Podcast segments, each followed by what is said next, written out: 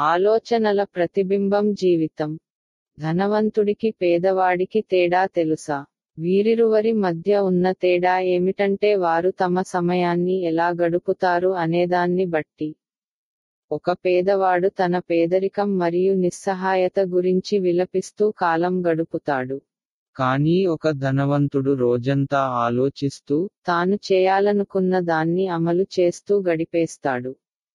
సానుకూలంగా ఆలోచించి ప్రవర్తిస్తే మీరు కూడా ధనవంతులు కాగలరు.